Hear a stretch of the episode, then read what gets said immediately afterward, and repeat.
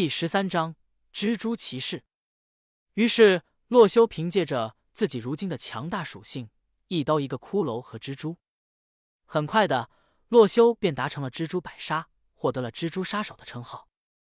恭喜你成为第一位击杀了一百只蜘蛛的玩家！系统奖励永久 buff：蜘蛛杀手，对蜘蛛的伤害增加百分之一百。丁，检测到您已经获得了三个基础怪物的百杀。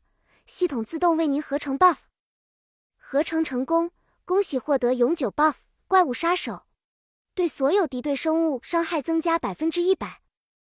听着系统合成出来的怪物杀手，洛修心里一阵激动。对所有敌对生物伤害增加百分之百，什么概念？意味着洛修之后，无论是去打末影人，还是打僵尸猪人，甚至是去末地讨伐末影龙，进入暮色森林挑战 BOSS。都会获得一倍的伤害加成，这个永久的 buff 可谓是相当给力了。这也多亏了洛修知道游戏的玩法，在这短短的两天时间便获得了三种怪物的首个百杀成就。要是后面的玩家达成百杀，那便只有百分之十的伤害加成了，对比起洛修来说弱了不少。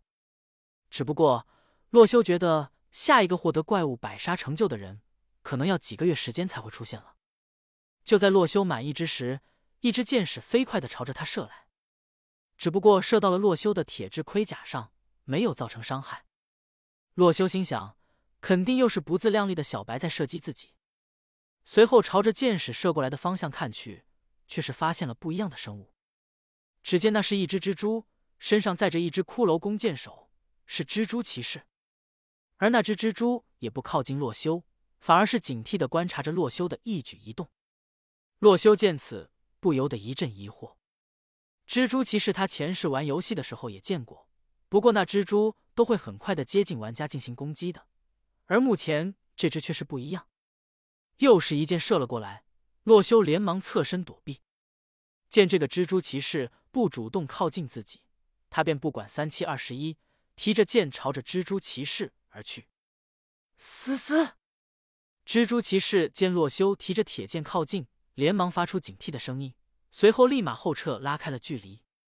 骑在他身上的骷髅弓箭手也是不闲着，一箭再次射向洛修。洛修用剑挑开了箭矢，同时也对这个蜘蛛骑士感到一阵新奇。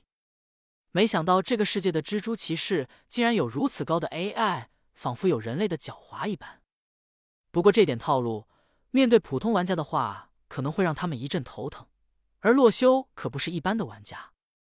他直接掏出了之前掉落的附魔弓箭，瞬间将弓拉满，一道锐利的箭矢朝着蜘蛛骑士射去。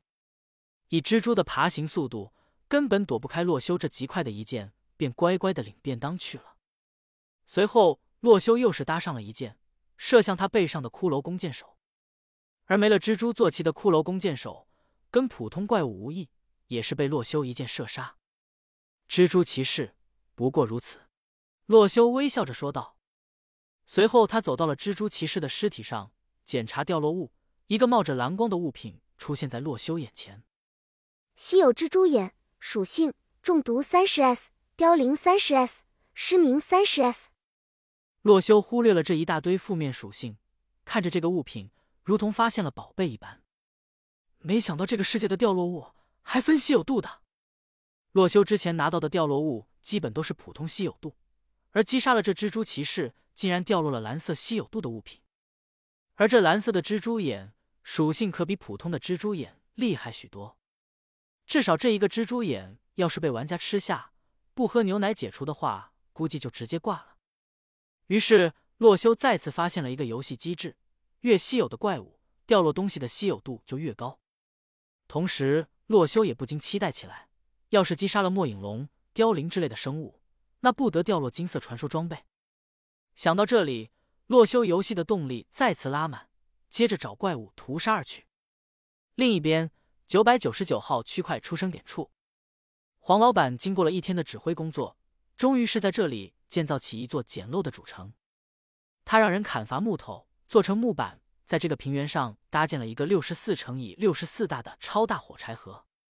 虽然不太美观，但是作为开荒时期来说，这间火柴盒已经足够容纳他的百人团队在夜晚进行休整了。这样的话，我们夜晚就不用担心丧尸了，回到这里就可以。他的想法便是搭建这么一座避难所，等到夜晚来临的时候，便让所有人都进入。那样的话，外面的丧尸便没有可以攻击的对象，他们便十分安全。而原本买来的几把金剑也可以私藏起来，等之后有机会融化掉，不用拿来当做砍怪的消耗品了。于是黄老板得意洋洋的将五把金剑藏到了自己的背包之中，谁也没告诉。此时他的团队刚好有一百五十人，虽然工作的效率比较低下，但是负责采集资源的一百个人，一天还是能够采集到大约三千块原木木材。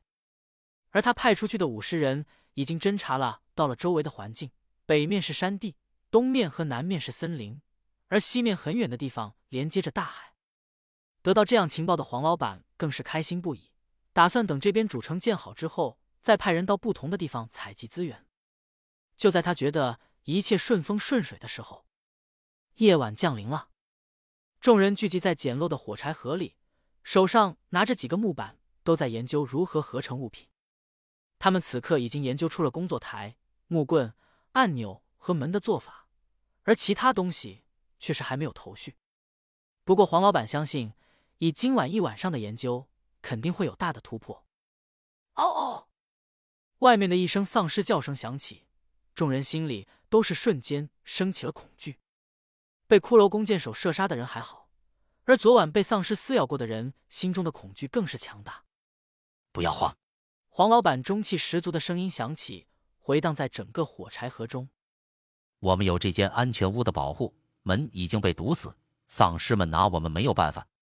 黄老板似乎是在宣读胜利宣言，众人听此心里也踏实了下来。不过，就在众人打算继续手中的工作之时，周围的木质墙板上传来了细细索索断裂的声音。